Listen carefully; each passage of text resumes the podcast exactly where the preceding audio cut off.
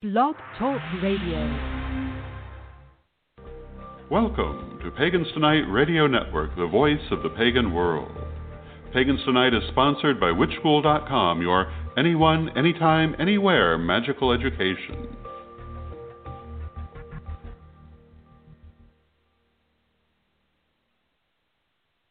Hello, this is Reverend Don Lewis coming to you from beautiful Florida. And you're listening to Elder Talk. And as you know, if you have been following Elder Talk each month, um, the leadership of the Correllian tradition uh, all speak on uh, the same topic from different points of view. Our topic this month is Halloween, uh, in, in the broad, broader sense of this term. And um, I'm sure each of us will, as we are accustomed to do, come at it from a different point of view. Uh, I'm going to start with a little bit of a background to the holiday of Halloween and uh, how I feel that the contemporary secular celebration of Halloween is directly relevant to our pagan religious celebration of Samhain. And uh, Halloween was for many centuries part of the Roman Catholic Church calendar. It came into the Roman Catholic Church calendar through the Celtic Church, uh, which was primarily located in Ireland. And uh, it is a reflex of the holiday of Samhain or Samhain, uh, depending on uh, your local uh, dialect. And this was the festival of the end of the old year, the beginning of the new year, and it honored uh, the spirits of the dead as all New Year's celebrations tend to do, because the spirits of the ancestors are honored at the same time as the death of the old year. Halloween or All Hallows became part of the Roman Catholic calendar for many centuries and eventually was removed from it. But this is how it spread all over the world. And in many different locations, it picked up parts of ceremonies out of earlier religions um, which celebrated the same uh, veneration for the dead, and uh, in some cases also which celebrated the turning of the year. So you find a lot of variations in how this holiday is celebrated according to where in the world you are, but they all tend to be within a fairly narrow realm. In terms of the English speaking world, uh, we see a lot of focus on costumes, a lot of focus on um, all things metaphysical, and um, traditionally a focus on divination, and definitely a, a, focus on the ancestors and the idea of spirits and ghosts. Now, if you are familiar with my work, you will know that uh, my understanding of the term ghost is a spirit who is not fully crossed over after having died, still caught in this world and uh, held there by emotion, um, in greater or lesser part. So when you encounter a ghost, it's very different from encountering a spirit who has crossed over.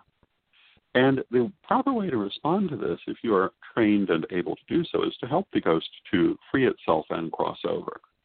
Sometimes when you encounter a spirit that is caught this way, that, that is manifesting as a ghost, caught between the worlds, um, it may be only a small part of their energy that's caught but they're unable to free it themselves. Sometimes it's a great deal of their energy. It can be very uh, variable. When we work with shadow work, uh, sometimes we're cleaning up parts of past lives that are still caught there in this way. I think most people have a certain amount of their energy caught between the worlds in this way, where other parts of their soul may still be manifesting as a ghost somewhere. Um, and when we do shadow work, when we do karmic disentanglement, we free that energy and allow that energy to cross over fully back to the soul. Um, so even when you're dealing with a haunting, uh, it can be only a portion of um, the consciousness of that life that is caught there. And this is why in traditional stories of haunting, you'll often find that the the ghost um, manifests in very narrow ways only only only only ever seen doing one thing, and that's because only that part of that energy is trapped in the trauma of that experience. Uh, a famous example is the wife of Henry VIII. I, it was either either Anne Boleyn or Catherine Howard. They're both said to haunt various places, uh, but the wife that I'm thinking of uh, is only ever seen kneeling at the block to practice how she's going to stand up to her execution. Obviously, this would involve a lot of emotion. It's no wonder that part of her is caught there, uh, or has been caught there. And that's how this happens to a spirit. Uh, which is why doing karmic disentanglement, shadow work is very important, one of the many reasons. Now, one of the things that I really love about the Halloween holiday, and Halloween is one of my favorite holidays, and I and I acknowledge that there is a secular Halloween that is separate from Samhain, but I also regard uh, a good bit of it as being part of Samhain, at least in my celebration. But one of the things I really love is the costume aspect. And the way that I look at this is that this is honoring the concept of incarnation, that we take many different roles in many different lives, and we express this through the costumes that we wear at this time that we're not only who we are in this incarnation, but have been many others and will be many others in the future. And I think this is very important to understanding pagan and certainly Correllian thought. Um, your identity is not immutable, it's part of the larger identity of your soul. And today you may be, well, obviously who you are, but yesterday you were someone different. And tomorrow you'll be someone different again. And that is both in terms of incarnation and even in terms of this life where our identity can go through great changes in the course of a lifetime. Now, in an earlier age, when people lived in tiny little villages and, and hardly ever traveled out of them and so forth, they, they certainly looked at identity as being more immutable than this. But that's because they had far fewer influences going on. Um, but in our modern urban world, even within the course of a single lifetime, we can go through a lot of changes that will change how we see ourselves, how we express ourselves, what our identity is. And how much more so in the course of the incarnation of many lifetimes. So, in my mind, when we dress up in, in fancy costume for uh, the Halloween celebration, this is part of why we're doing it, part of what we're acknowledging. That um, that our soul is much more than we are and has many expressions. And so for this holiday, we express ourselves as someone other than we are in this moment to remind ourselves that who we are in this moment is not all that we are. Um, certain um, religious groups, such as certain sorts of, of conservative Christian, are notoriously against the idea of fantasy role playing games like Dungeons and Dragons. And it was explained to me once that the reason for this it is because in their world identity is immutable. And in these games, people see themselves as many other things. And that, um, and I'm certainly not speaking of the entire Christian world, but those who have the, this fear of this sort of game, they're motivated by the fact that their philosophy requires an immutable identity in order to have the fear that it is built upon. Because if you can change who you are, um, the underlying structure crumbles. In our pagan worldview, you absolutely can change who you are. All of our shadow work, many many of our magical workings are dedicated to changing who you are. The whole concept of reincarnation is all about going through change after change after change. And we see this as learning, as growth, as development. And so to me, this holiday honors that as much as anything. So, at the holiday of Samhain, we, we, we honor our ancestors, but also the many different lives we have led, which include, in many cases, our ancestors, physical or philosophical, or if not our own ancestors, other people's ancestors that our soul has been.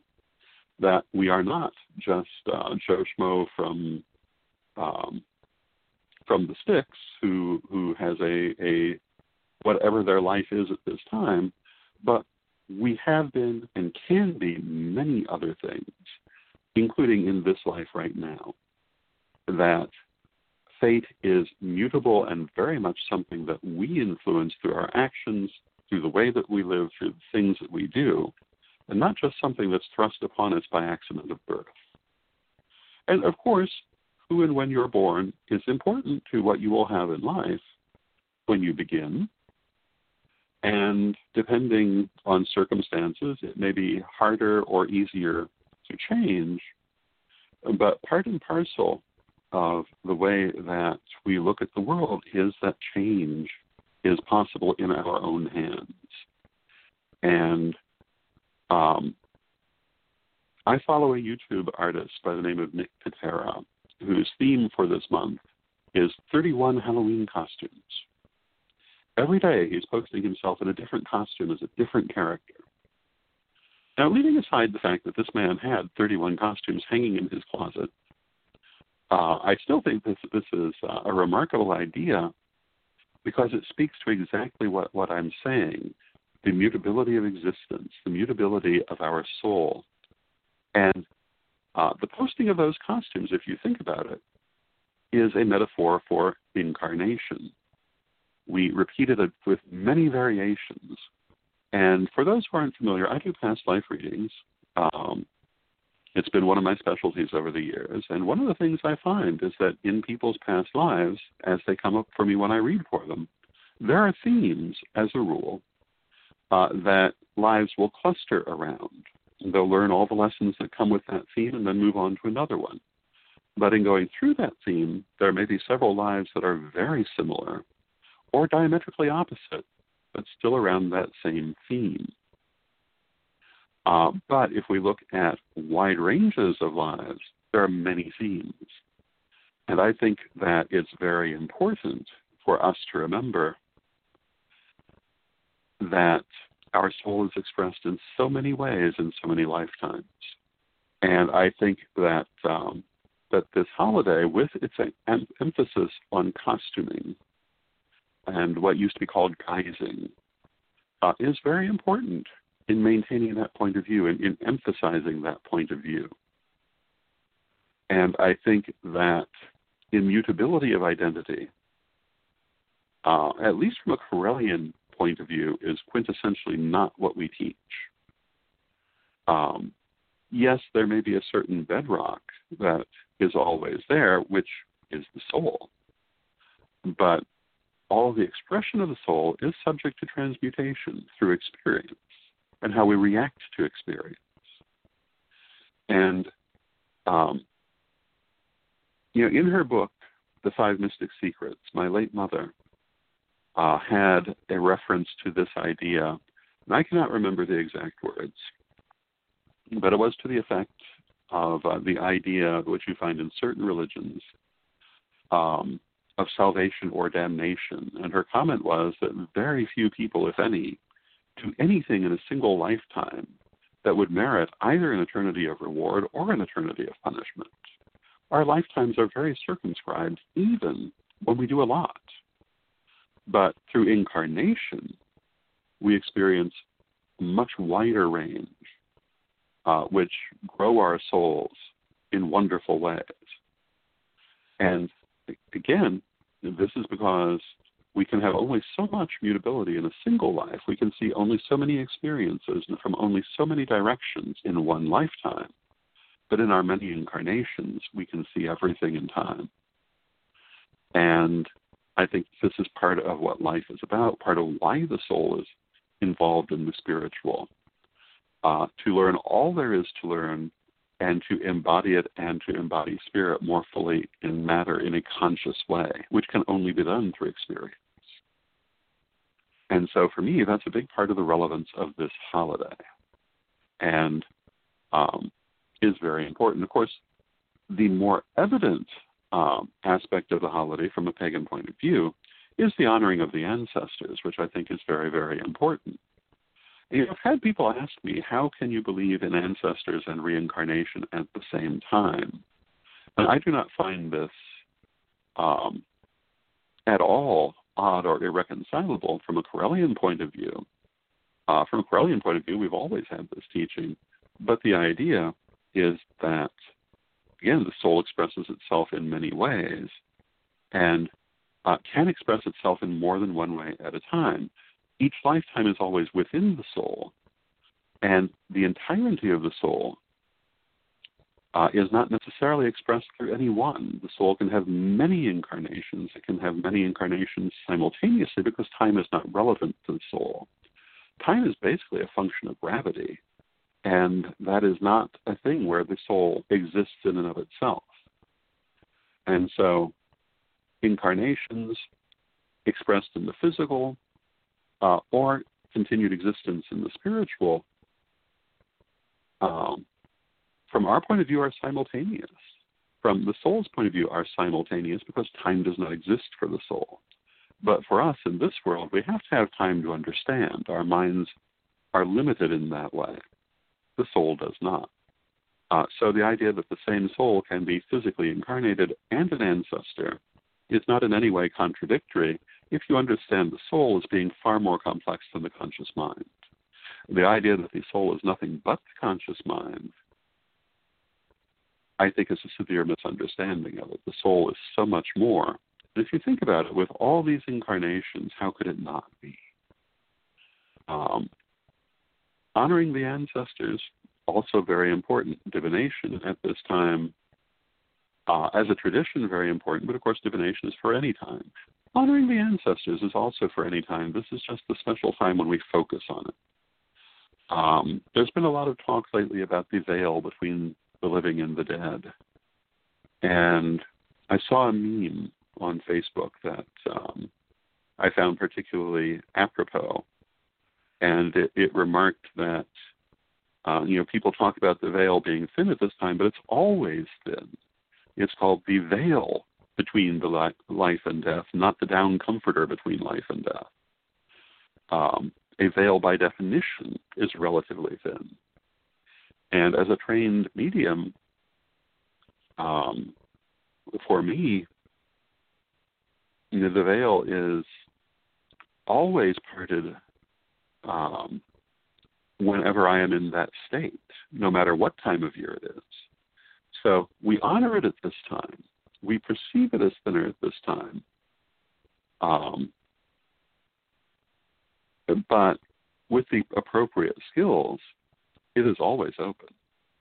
And the spirits of the ancestors are always around us. They don't just show up one time a year, but we honor them at this time in particular. Um, our spirits are always with us.